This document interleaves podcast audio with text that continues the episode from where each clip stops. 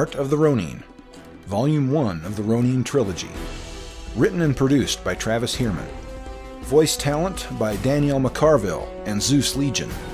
For more information, please visit travisheermann.com. This novel contains violence and mature themes. Listener discretion is advised.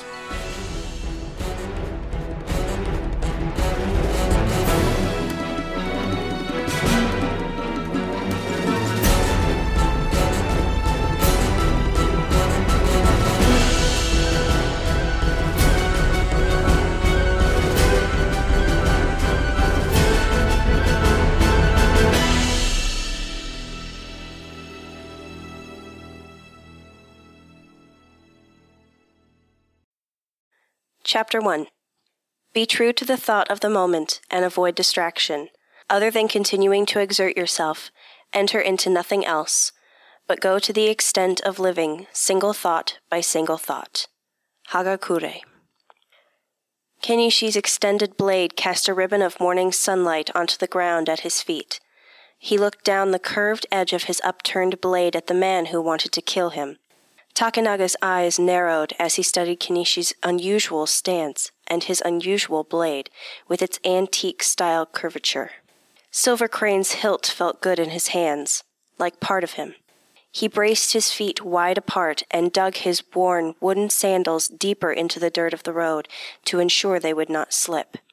His body faced to the side, and he gripped the hilt near his chin, looking over his left shoulder toward his enemy. The two men stood with their blades extended between them like lethal shards of ice glimmering in the noonday sun. Takenaga's hateful eyes blazed with cold ferocity, boring into him like awls. Kenishi was accustomed to being shunned. He was a warrior without a master, and thus a person outside normal society, someone to be feared and distrusted. The older man's lips tightened. Coward! You feared death. Kenishi's voice was calm, slow, and even. No, I merely wish to leave this village with its constable still alive. Takenaga changed to the lower stance, dropping the point of his blade towards Kenishi's feet, testing, looking for a reaction. Akao stood hunched a few paces away, his red mane standing on end, his tail down against his legs. A low, uneasy growl emanated from between his bared teeth, and his ears lay flat against his head.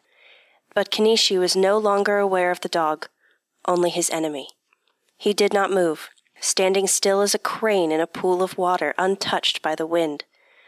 The flaring anger he had felt only moments ago was gone, subsumed by a strange wonder. Would he still live ten heartbeats from now? He had been in danger before, but never fought a real duel against a single well trained opponent. He had wiggled his way out of scrapes with clumsy town guards, faced down drunken bullies, and avoided angry innkeepers, but never a situation where someone's death was assured. He must kill this man. Merely wounding him would not be sufficient to protect his own life. He saw in Takenaga's eyes that he would not rest until Kenishi was dead. Did he have it within him to kill? He reached for the nothingness, shifting his awareness to the now, the instant, forgetting the before and after. His blade hung motionless in the air before him. His eyes did not move. He was focused on a point several paces behind his opponent, but his awareness encompassed the smallest of Takenaga's movements the shift of his weight in preparation to strike, his grip on the hilt of his katana, the flex of the muscles in his forearms, and the inevitable explosion of movement.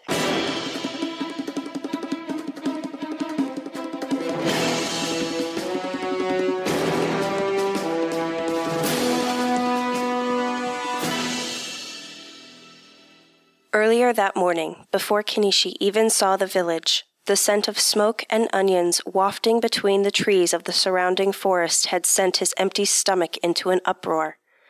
His right hand absently massaged his empty coin pouch. Because he was Ronin, he rarely found anyone willing to give him a job as even a common laborer. He was outside of society because he did not have a master, lower in some respects than even a geisha or a merchant. People did not trust Ronin. There were no wars these days, not since the Minamoto clan had seized power away from the emperor 50 years ago. These days, lone warriors often resorted to robbery to support themselves. Kenishi could hardly conceive of such a vast gulf of time, of an era when all warriors had masters and respect. He had lived perhaps 17 years, he did not know for certain, and 50 years was like a dozen lifetimes to him. Besides, he knew practically nothing of politics anyway. His teacher had taught him how to survive, and how to use the sword at his hip, and little else about the world of men. But there was something else his teacher had taught him, something he could do that other men could not. Akao lifted his nose, taking in the scent, and spoke. Smells like a village, the dog said. Give us some food? A whimper of hunger escaped the dog's throat. Kenishi said, Or maybe they'll beat us with sticks. Remember the last time? From the first day they had met, Akao had always thought with his belly. Beat me with stick and we ran away. Yes, we were lucky that time. The kami favored us. Always hate us. That's why we trust only each other. Yes, trust, Akao said, his tail wagging, his tongue lolling. Until he had left his teacher and met his foster parents, Kenishi had thought everyone could speak to animals, and he remembered the sudden sensation of alienation when he found they could not, and the suspicion in their eyes when they found that he could. The path led down the rocky slope straight into the village. Through small gaps in the thick canopy, Kenishi saw the terraced patchwork of fields in the valley, with farmers cultivating their spring vegetables. He could not remember the last time he had eaten a hot meal. The earthy taste of the wild roots he had dug up earlier this morning lingered on his tongue, but had done little except fan the fire of his hunger. Akao usually sustained himself with mice and other small creatures. But Kenishi could not share those meals. There was too little meat on them, and he could not bring himself to eat them whole. Once, the dog had been lucky enough to catch a rabbit, and they had shared it that night. He hoped the peasants would still have some rice, since the winter stores of food were often depleted by this time of year.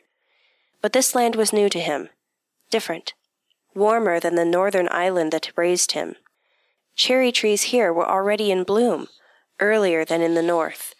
The last of his coins had purchased his sea crossing a few days ago, and he walked this unfamiliar land with nothing. He had no idea what to expect here, but his feet had no wish to remain still. Hitching up the coarse ropes supporting his worn, tattered trousers and adjusting his dusty traveling pack on his shoulders, Kenishi rested a hand on his father's sword, Silver Crane, as he resumed his trek down the mountainside. Then he stopped as a strange tingling shot through his palm, lifting his hand from the silver pommel shaped like the head of a crane. He had never felt such a sensation before. Had he imagined it? He did not think so. The hairs on the back of his neck prickled. Silver Crane rested quietly in its scabbard. Kenishi gripped the hilt lightly, feeling the cool silver fittings and the roughness of the ray skin grip. A strange thought came to him the sudden feeling that he would have to use the sword today. While he had never used it to kill, he did not doubt that Silver Crane had been used to kill in the past, many, many times. He resumed walking again, going more slowly now, wary. He listened to two sparrows hidden in the budding branches above. From the tone of the little birds' voices, he knew they were berating each other. Small birds were so ill tempered sometimes. The understanding of their speech danced around his awareness, in sight but out of grasp. The birds spoke a strange, unfamiliar dialect, just like the people of this land, and he found understanding any of them difficult at times. The village came into view as he strode down the steep mountain path. It was larger than he expected, nestled between two forested mountainsides and straddling a narrow rocky stream. He hoped he could find an inn or a tea house that would offer a bowl of rice to an itinerant warrior. He had no money, but there were other ways a warrior could get a meal. He was loath to resort to intimidation or thievery, even though he was practically starving. As he drew near, Kenishi noticed several peasants in the fields had stopped working to watch him. He saw little of their faces under their broad straw hats. The small hairs on the back of his neck rose again. Surely he had little to fear from untrained farmers. The feeling of uneasiness spread down his spine, dredging the words of his teacher from the depths of his memory. If your sense of danger alerts you, heed it. This is how the kami speaks to us. If the kami favor you, they will help you in the face of harm. Nevertheless, he thrust the hilt of the silver crane a bit further forward and added a bit of swagger to his step. Akao's senses were sharp as well, nearly always sharper than his, and he trusted the dog to warn him of any danger. The villagers on the main thoroughfare did not appear threatening. They bowed politely, offering greetings as he passed, going about their own business. Everyone appeared to be well fed and adequately clothed. In all, this seemed a prosperous village. He was suddenly conscious of the shabbiness of his own rough woven hemp clothes little more than sackcloth. Most of these villagers wore brightly dyed linen.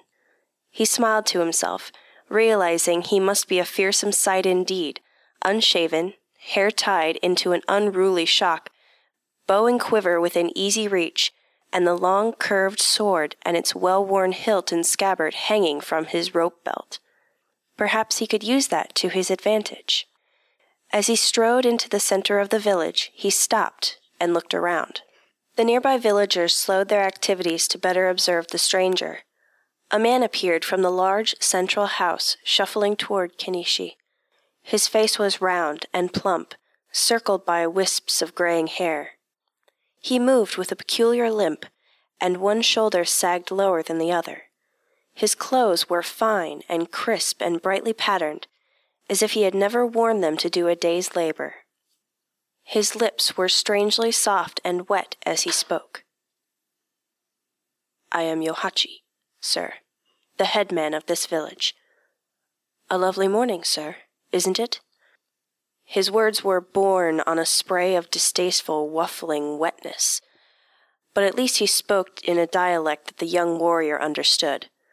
The headman glanced uneasily at the dog, and the dog returned the stare, eyes narrowed with suspicion. Kenishi bowed in return. Yes, fine weather today. He drank in the morning air, turning his body so that his sword was clearly visible. We are honored to have a powerful man such as you paying a visit to our humble village. Where are you bound for? Don't fear. I won't be staying long, only long enough to find something to eat. The man hesitated for only an instant. Of course, of course. I was being rude. Please excuse me. Come along. Come to my house. My wife will make you something. And we have tea. Good tea. Kenishi glanced at Akao, and the dog grinned hopefully. But as the headman turned and led him toward the large house, Kenishi thought he spied Yohachi making an almost imperceptible gesture at a boy watching them. The boy backed away between two houses and disappeared. Uneasiness fluttered in his belly. That boy could be bringing a large village of angry farmers down upon him. But he had already executed his strike, and now must follow it through. Kenishi and Akao followed Yohachi through the front gate of his home, past the modest garden and into the house. As was his custom, Akao sat down outside the door where he would wait until his friend came out. Akao gave Kenishi a glance that said, Bring me something this time. Yohachi slid the door closed. May I take your pack, sir? I'll keep it with me. No need to trouble yourself. The plump little man bowed again, perhaps a bit too low, then seated him in the main room and disappeared into the kitchen. Kenishi shrugged off his pack and untied his sword, placing it beside him on his left. All around him he sensed small movements and voices throughout the house hidden whispers, and stealthy footsteps. Children? Servants? Yohachi returned carrying a steaming bowl. Kenishi's nostrils flared at the scent. He took the bowl, but not too eagerly, and found it filled with hot, seasoned rice and green onions. His mouth burst with water as he readied the chopsticks and lifted the bowl to his lips.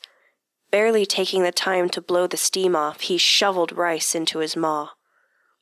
If I am not being too rude, may I ask your name, sir?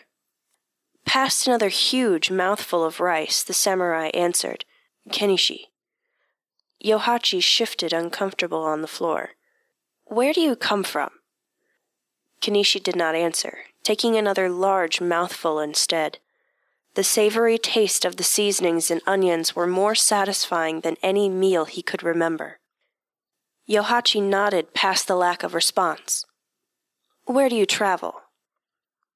Wherever my expertise can be of use. Ah, a Ronin then. You have no one to serve. Kenishi said nothing, and Yohachi fidgeted and squirmed even more. You have seen anything unusual on the road? We have heard tales of bandits in the area. Rumor says the bandits are being led by an Oni. Kenishi raised an eyebrow. An Oni? So they say. I haven't seen any bandits in these parts. Fortunate for you, then. Last month they raided a village in the next province. They stole almost all of the winter stores. The village has no seed rice for this year. That's unlucky. Has anyone given them food or seed rice? I do not know. The story I heard only told of the demon. Yohachi licked his lips and looked away for a moment, then back. An interesting sword you have there. What does a village headman know of swords? Consider it a personal interest. It is of exceptional quality, is it not? And such a fine scabbard. It is very old, yes? Kenishi looked at the weapon he knew so well. The scabbard was not fine at all. It was battered and stained. The once beautiful cranes inlaid in mother of pearl flying through silver moonlight were worn and chipped, and the dark lacquer was cracked, revealing the wood beneath. Some of the silver fittings were tarnished. It is. It was my father's. What is your family name? Instead of answering, Kenishi took another mouthful of rice. The front door suddenly whisked open and a large shadow fell over them. Yohachi bowed low, putting his forehead to the floor, and Kenishi put down the half empty bowl. The man shed his sandals and strode into the room, towering over the two men seated on the floor. Kenishi sucked bits of rice from between his teeth as he appraised the newcomer, noting how he carried his weight. Tall and built like a tree trunk, with thick, calloused hands. The sleeves of his kimono were tied back to ensure freedom of movement. The hilt of his sword was well worn and stained with use. A vivid white scar ran across one cheek, over the bridge of his blunt nose, and into his eyebrow, perpetually twisting his features. The man's voice was deep and accustomed to command. I am Nishimuta no Takenaga. This is my village. What is your business here? Kenishi paused a moment before answering. I am Kenishi, he said, bowing. My business is just a bit of food, Lord.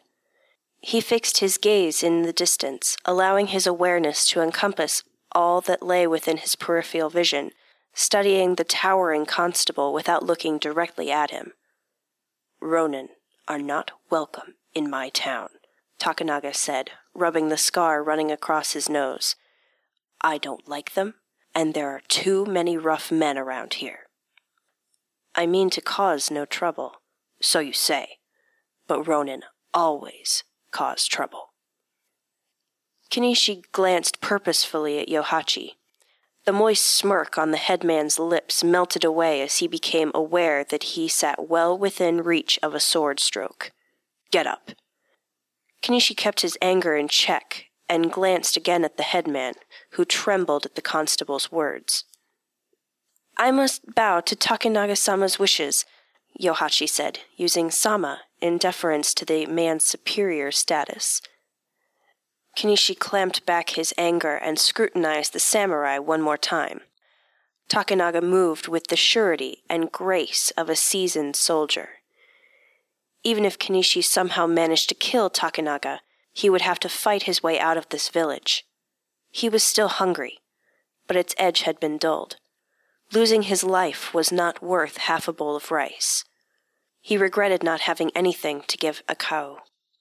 He stood, and Takenaga stepped back, hand resting on the hilt of his sword. With deliberate slowness, Kenishi picked up his traveling pack with his left hand and his weapon with his right, a gesture meant to allow Takenaga the advantage, since now Kenishi could not draw his weapon without changing hands. Yohachi, my thanks for the rice. You are a generous man, he said as he bowed again. Then he strode past Takenaga toward the door, slipping into his sandals as he stepped outside. Kenishi did not look back as he walked into the street and headed for the edge of the village. Akao fell in beside him, his eyes scanning for threats.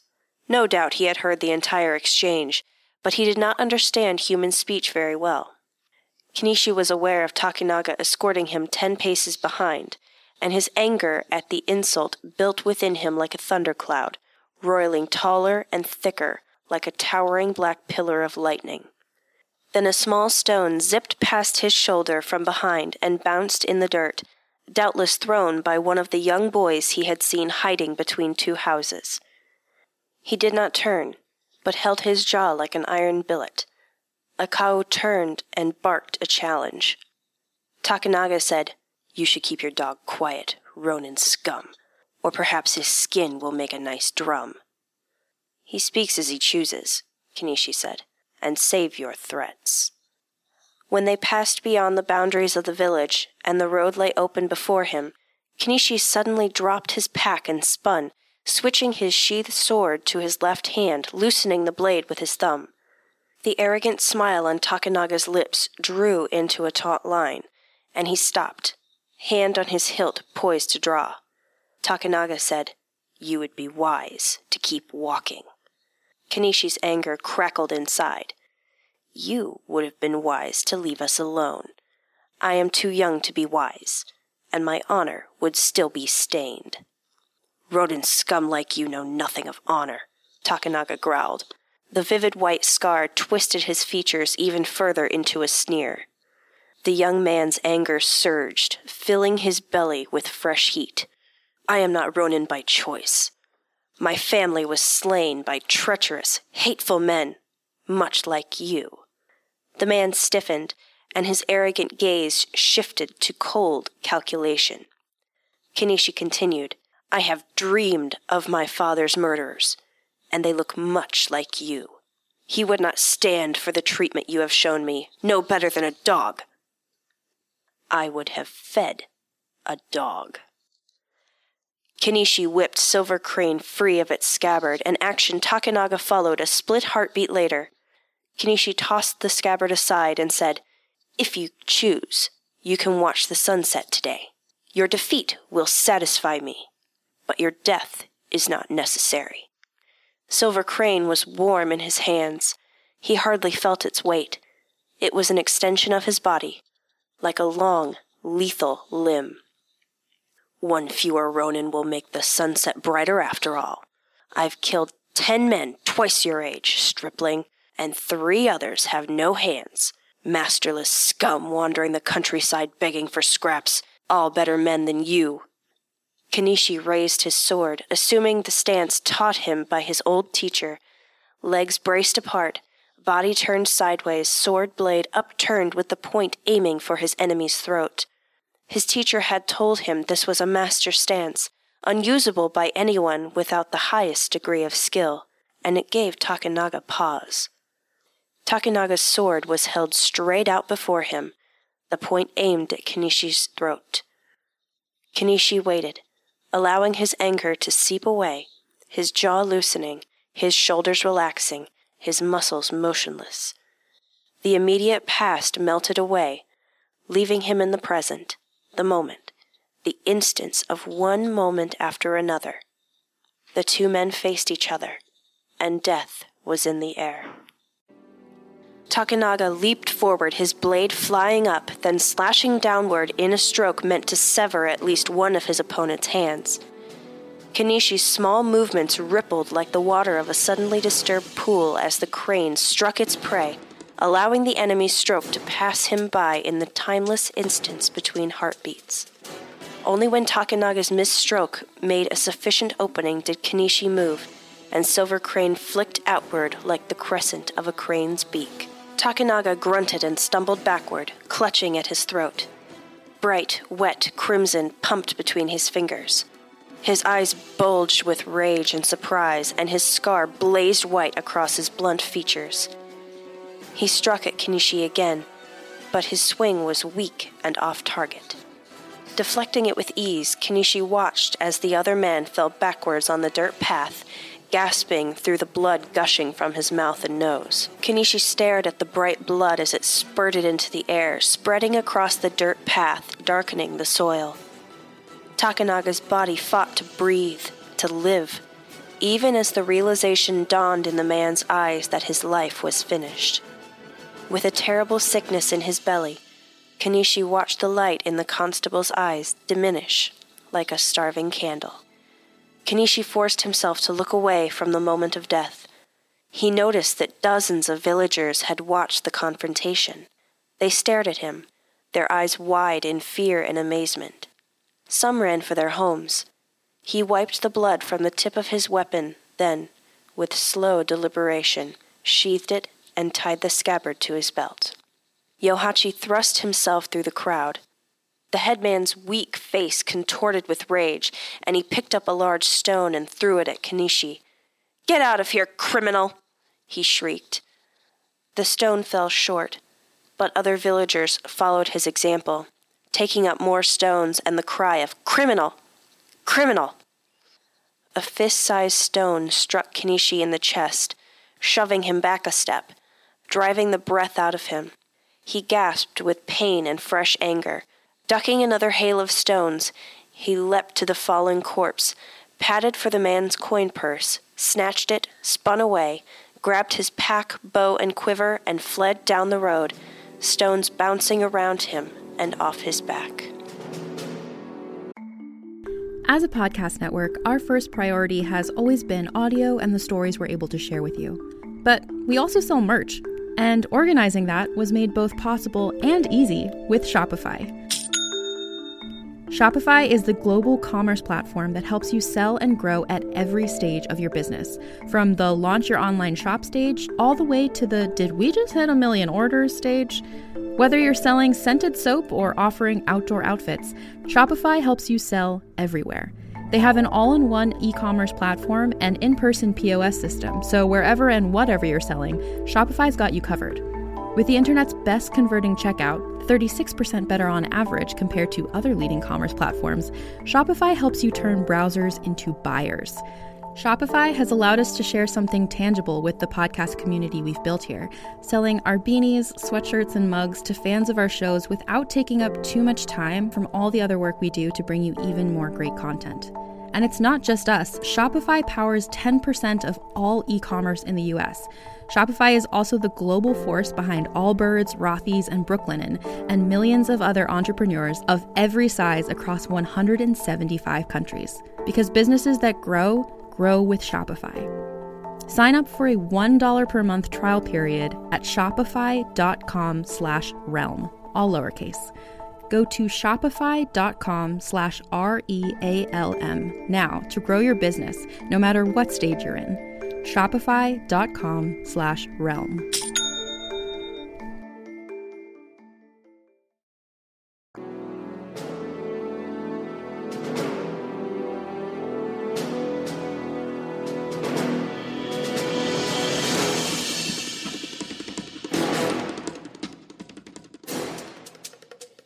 As the Ronin disappeared into the forest, Yohachi could only watch him go, feeling a mixture of fear, rage, relief, and wonder.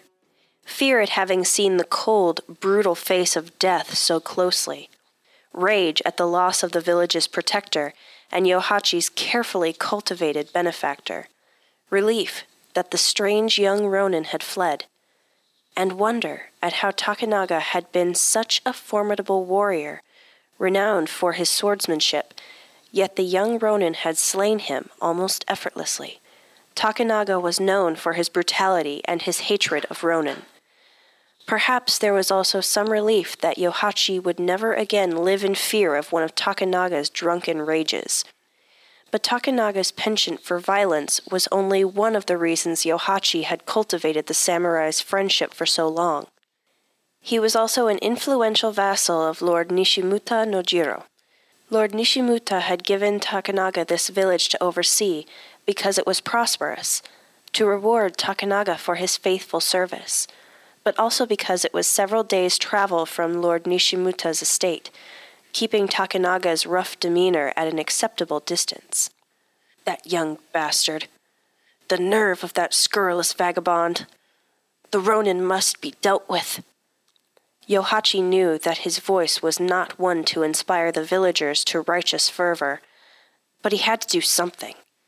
He cried out, Everyone, listen to me! We must capture this Ronin and punish him. He looked at the men standing around him and saw the same range of emotions in their faces that he felt. They were afraid, but also angry. Find Takenaga sama's deputies and bring them here. They must help us. Everyone, gather your weapons quickly. We must chase this Ronin down. Seeing the fear on their faces, he added, Don't worry about having to fight him. When he sees all of us, he will turn coward and submit. He will not have the courage to face all of us. Now go, gather your weapons. We must not lose him. The villagers dispersed to gather up whatever makeshift weapons they could find clubs and pitchforks, even a few rusty spears left over from the wars of fifty years before. The three deputies arrived Taro, Kei, and Shohei. They carried their jitte, the only weapons Takenaga would allow them to carry unsharpened parrying weapons about half the size of a sword with a long straight blade and a shorter parallel prong designed to catch and hold a sword or a spear. The deputies approached the lifeless body of their master, and their faces went slack with shock. The eldest, Taro, stood over the body. He had always been a good boy, Yohachi thought, and now he looked so shocked and solemn that Yohachi could not imagine what he must be thinking. Takenaga had chosen his deputies from the strongest and most reliable of the village's young men, but he was not a kind man and had often treated them harshly. What must they be feeling now? Yohachi wondered. Shock? Anger? Sadness and relief? While he waited for everyone to gather, Yohachi approached Takenaga's body, staring at the gleaming blade clenched in the dead man's fist. Swords had always fascinated him and had been a favorite topic of conversation between him and Takenaga. The constable had often boasted about the fine quality of his weapon. It was a gift from Lord Nishimuta, made in the new, heavier katana style, rather than the antique tachi style and had seen more than a few battles against bandit gangs over the years. Takenaga had never let him touch it, and he had always wanted to feel its heft, to experience the power of a true warrior's weapon. Yohachi had never been a strong man. He had been gravely ill as a child, the long sickness leaving his body weak and twisted, unable to work as hard as others, unable to wield a weapon. His inability had fueled his fascination with the tools of the warrior. Now he knelt down, untied the scabbard from Takenaga's sash, and pulled it out. Then he pried the dead man's fingers from around the well worn hilt of the katana and picked it up. It felt so heavy in his hand. He stared at it in wonder. Then he slid the blade into the scabbard and prepared to thrust the long sword into his sash. A sudden voice stopped him. Wait. Yohachi turned to face the young man standing beside him. Are you able to use that, Yohachi? Taro's voice was heavy with caution. Takenaga always said that when you put on the swords, you become dead. Are you ready to die? Yohachi looked hard into the young man's face. In fact, he had heard Takenaga say those very words, but had never considered their meaning. But he liked the feel of the sleeping steel in his hands. Takenaga sama would want someone to use his weapons to avenge his death. This blade will taste that Ronin's blood. The villagers standing nearby nodded, and a few voiced their agreement. Already Yohachi felt the power of the sword coursing through him. He stood a little straighter. His fingers caressed the silken cord wrappings, the roughness of the ray skin under the cords. Wait, Yohachi, Taro said, his voice hardening. Do you really know how to use those? Or do you claim them because you are selfish? I am Takenaga sama's chief deputy. He has no heirs and no immediate family. I am strong and I know how to use them. Give the swords to me, and I will see that Takenaga's death is avenged. Yohachi snorted. But I am the head man here.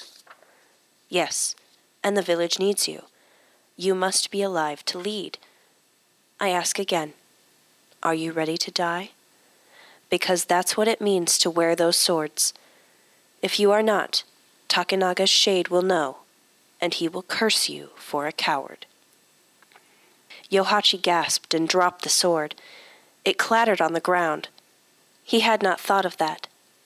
His greed for the swords had made him forget that Takenaga's spirit was still about, and doubtless angry. Taro bent to pick it up. You are a wise man. He thrust the sword into his own sash and tied the cords. The two other deputies stared at him as he bent to retrieve the short sword as well, placing it in his sash alongside the katana. A mob had gathered around them, but Yohachi could only stare at the face of the heretofore quiet young man. What emotions were churning behind that solemn mask? The determination was evident in his bearing. Taro had meant what he said. He would do everything in his power to find the Ronin. When the crowd looked as if it had grown as large as it could, some forty odd farmers and villagers and three deputies, Yohachi looked at the faces of his friends and neighbors people he had known all his life. That Ronin must be punished for what he has done.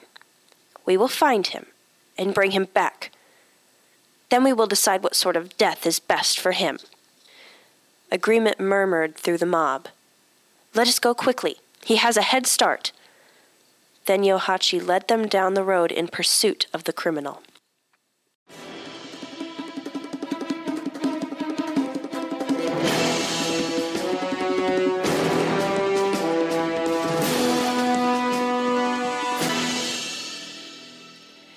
Kenishi did not stop running until the village was long out of sight in the forest behind him. The sun dappled road was deserted in both directions. A breeze brushed the upper branches, but did not reach the forest floor. He stopped beside a small roadside shrine, his breath huffing in and out like a smith's bellows. His ears burned with exertion, and sweat plastered a few loose wisps of hair to the side of his face. He let his pack, bow, and quiver hang loose in his grip, resting one hand on his knee as he tried to catch his breath, the other hand rubbing the painful bruise on his chest inflicted by the hurled stone. Akao stopped beside him, his tongue lolling. He looked back down the road toward the village. Coming! His deep brown eyes, slanted like a fox, searched the road behind them, his pointed red ears erect, his nose lifted into the wind. Kenishi nodded. How far? Go soon. I am weak, he growled. A swirling leaden sickness in his belly drowned the remnants of his previous hunger. What would his dead father think of his actions just now? Would he be proud that his son had won the duel? Ashamed at the theft of the man's money? Neither? Both? I am sorry for my weakness, father, he said, choking on his shame. He had fought the duel to defend the honor of his family. Then he had soiled it himself just as quickly. For that matter, what would his teacher say? What about his foster parents? He could almost hear his foster mother clicking her tongue at him, as she used to do so often when he made some terrible blunder. Then her disapproval would be followed by some great kindness to show him that his errors were forgiven. Tears of shame trickled down his nose. He missed her kindness now. He missed a friendly face amidst a land full of strangers who did not care if he lived or died. He wanted to throw the money away. But he was so hungry and had been for so long. His mind reeled as he tried to conceive of some way to atone for his misdeed. Would robbing the dead offend the kami? I'm sorry, my friend, he said to Akao. I couldn't bring you any food. The dog smiled, then patted closer and nudged Kenishi's knee with his nose. Not hungry now. Then a new voice piped in, small and high pitched. Who's talking down there? Kenishi looked around. Where had the voice come from? As his breath slowed, he wiped the sweat from his face with his sleeve, and his gaze stopped on the nearby shrine. Who's there? he said. No reply. He looked at the shrine. Inside was a little statue of one of the seven bodhisattvas. Had the small stone god spoken to him? He wondered what the shrine's significance might be why people sometimes built these small structures filled with gods and offerings in the most unusual or out of the way places. There was also a wooden placard inside with some writing on it, but he recognized only a few of the characters. Then he noticed a sparrow sitting on the roof of the shrine, watching him with its small black eyes. Kenishi studied the bird for a moment. Did you speak to us? Kenishi asked, Perhaps the bird could help him. Sparrows were good fortune. I did. You surprised me. Good day, Mr. Sparrow, Kenishi said, straightening and bowing. I am sorry to have startled you. It smoothed its ruffled, pale breast feathers and said with some surprise, Good day to you, big hairy man. How is it that you can speak my tongue? I learned from my teacher. I have never heard of a man who could understand birds, or dogs for that matter. Do you have any seeds? I am hungry. It was so difficult to speak to such small birds. Their minds flitted back and forth as if thoughts were branches. I am sorry, Kenishi said. I don't have any seeds. Do you have any stiff grass? I am building a nest for my wife. Again, my apologies. I have none. Then he thought for a moment. Perhaps he could offer the sparrow something not only to atone for his earlier misdeed, but also because he could certainly use a bit of good fortune. His hair, tied into a ponytail, symbolized his nature as a warrior. Perhaps I could offer you some of my hair. What an excellent idea! An auspicious gift. You are very helpful. Kenishi drew his knife, sliced away a generous lock of hair from his ponytail, and laid it at the sparrow's feet. The sparrow bowed and said, Thank you, strange big hairy man. I am in your debt. For your kindness, I think I will repay you with a bit of good fortune. Thank you, good bird. But there is no need to repay me. You have helped me to avoid my own despair. Too late. The good fortune has already been granted. You will meet it very soon. I hope you use it wisely. Why were you running? Is something chasing you? No, Kenishi said. I run from myself. What a silly thing to say. If you run from yourself, you are caught before you raise a wing. Have you any seeds? No, kind bird. I'm sorry. What lies further down this road? My nest is here. What lies down there does not matter to me. Forgive me, I am being rude. If you have no seeds for me to eat, then be gone. You have wasted enough of my time, and I am hungry. I do not live as long as you. Thank you, Mr. Sparrow. I'll move on. He had not remembered how fast the demeanor of small birds could shift. They forgot kindness so quickly and remembered wrongs for so long. In that respect, they were much like people. Kenishi shrugged his belongings onto his back and prepared to continue down the road. Then he paused. He pulled out Takenaga's coin pouch and plucked out the largest, shiniest gold coin. Then he placed it at the feet of the small stone god and clapped his hands twice, as he had seen others do to get the attention of the spirit of the shrine bowed, and asked the shrine god for forgiveness for his deed. He received no response. With a heavy sigh, he moved on. The smells of the forest, vibrant with life, helped to soothe the pain in his belly for a while. But as he walked, the constable's silken coin purse bumped into him with each step, driving him deeper and deeper into despair. His ears burned with the cries of criminal, criminal. He did not feel like a criminal for killing the constable. That had been a duel of honor, and he had offered a chance to decide the duel without death. His teacher had prepared him for battle, but not for the reality, the finality of it. In his mind, he saw Takenaga's pale face again, haloed by the expanding pool of blood, gasping, staring at him. Kenishi shuddered. He knew the memory of the duel would be burned into his mind until the moment he died, and perhaps carry into his next life. His anger at Takenaga's insults was gone drawn away with the departure of the man's life, but he was thankful to the kami for his own life. He looked at Takenaga's coin purse in his hand, with his belly a cauldron of emotions. He cocked his arm back to throw the purse into the forest, then stopped. Guilt churned in his belly. In his weakness, he had stooped to thievery, and that made him a criminal. But now he could buy food for himself and Akao for a little while, and in that time perhaps he could find someone willing to employ him. Perhaps he could find a way to atone for his misdeed, but to do that, he had to live. Starving to death would serve no one. Samurai could also kill themselves to cleanse the stain of dishonor from their souls, but suddenly he wanted to weep for shame, and a lump formed in his throat. If another constable captured him, he would be tortured and executed. Would an honorable warrior steal from a dead man? Samurai aspired to be the epitome of strength and honor, but sometimes they were simply evil men who enjoyed bloodletting for its own sake. Like the incident in the capital a few weeks before, where he had seen both the best and the worst of what a samurai could be. Standing on the road with Akao beside him, he hefted Takenaga's coin purse. He guessed it contained enough money to feed him for a long time. It was easy to see why some ronin stooped to banditry to fill their bellies. Should he give the money to someone he might meet on the road? Perhaps a priest or a peasant.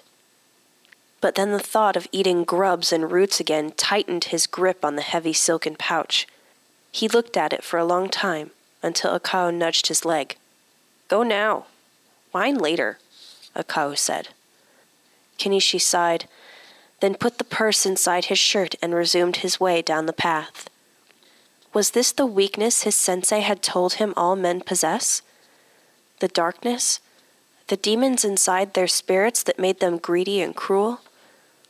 Was this the weakness that his teacher had taught him how to conquer? Had he failed so quickly? Was this kind of evil the reason for his family's murder? As he walked, Kenishi heard the sound of a stream gurgling over rocks. Perhaps what he needed now was to sit beside it for a while. As a boy, when his teacher had been harsh to him, he had often sat beside the stream that passed the foot of the mountain where he had been raised. The burbling sound had always calmed him, washing away whatever terrible feelings had filled him fear, anger, shame, all could be carried away by the smooth, serene sound of water sliding over rocks. He found the stream and climbed down the rocky bank to sit beside it. This was a pleasant spot. He noticed that Akao was gone, but he did not worry. The dog was stealthy when he chose to be, and had doubtless gone off in search of a meal. Bright green moss covered the moist rocks, and the abundance of bushes and bamboo along the banks gave him a feeling of seclusion. The stream was no more than ten paces across, and the water was clear. Suddenly, a fierce thirst struck him, and he knelt to thrust his face into the cool, gentle torrent, sucking down a great draught. Wiping his face, he stood up. The smell of the moist earth, the gentle gurgle of the water, the whisper of the breeze through the bamboo leaves, the song of a bird singing to its mate, all worked together to dispel some of the shame he felt. The place where he sat was invisible from the road. He would be safe here for a while. When he was calm, his hunger would return. Languid fish slid through the stream, and his stomach rumbled at the sight. The day was far from over, but he no longer felt like traveling. He would camp here for the night. Soon, however, the sounds of a group of people preceded them coming up the road. His relaxation evaporated in an instant. The sound came from the direction of the village, the angry mob searching for him. He crept up the bank of the stream toward the road, darting from bush to tree. The voices and footsteps grew louder. He stopped behind a thicket, where he was just able to see the nearby patch of road. Before long, the mob came in sight. There was Yohachi, the distasteful village headman, three deputies, one of them carrying the dead constable's swords, and many more villagers with clubs and spears. Kenishi's chest clenched. He had angered them, like a nest of hornets struck with a stick. There were too many to fight, and he had no more stomach for killing today. Ducking behind his thicket, he waited until they passed, knowing he was fortunate that his presence had not been discovered. Were they following his tracks? Would they see where he had left the road? It was difficult for a group of people to remain vigilant for long periods, especially when traveling. After they had passed, he stole out to the road and studied the earth. The passage of the villagers had obscured any tracks he had left. He was safe, for now, but he could not stay here. But now he had to be even more vigilant. These villagers would spread the word in the surrounding communities about what had happened. He would become a wanted man. It was no longer safe for him to travel. Everyone in the province would soon be on the lookout for him. What would he do? Avoiding every village would be difficult, especially when he needed food. Perhaps after a while, the fervor would die down and the villagers would sink back into complacency after they thought that the criminal had left the area. The only thing he was certain of was that he had to get far away from here as soon as possible.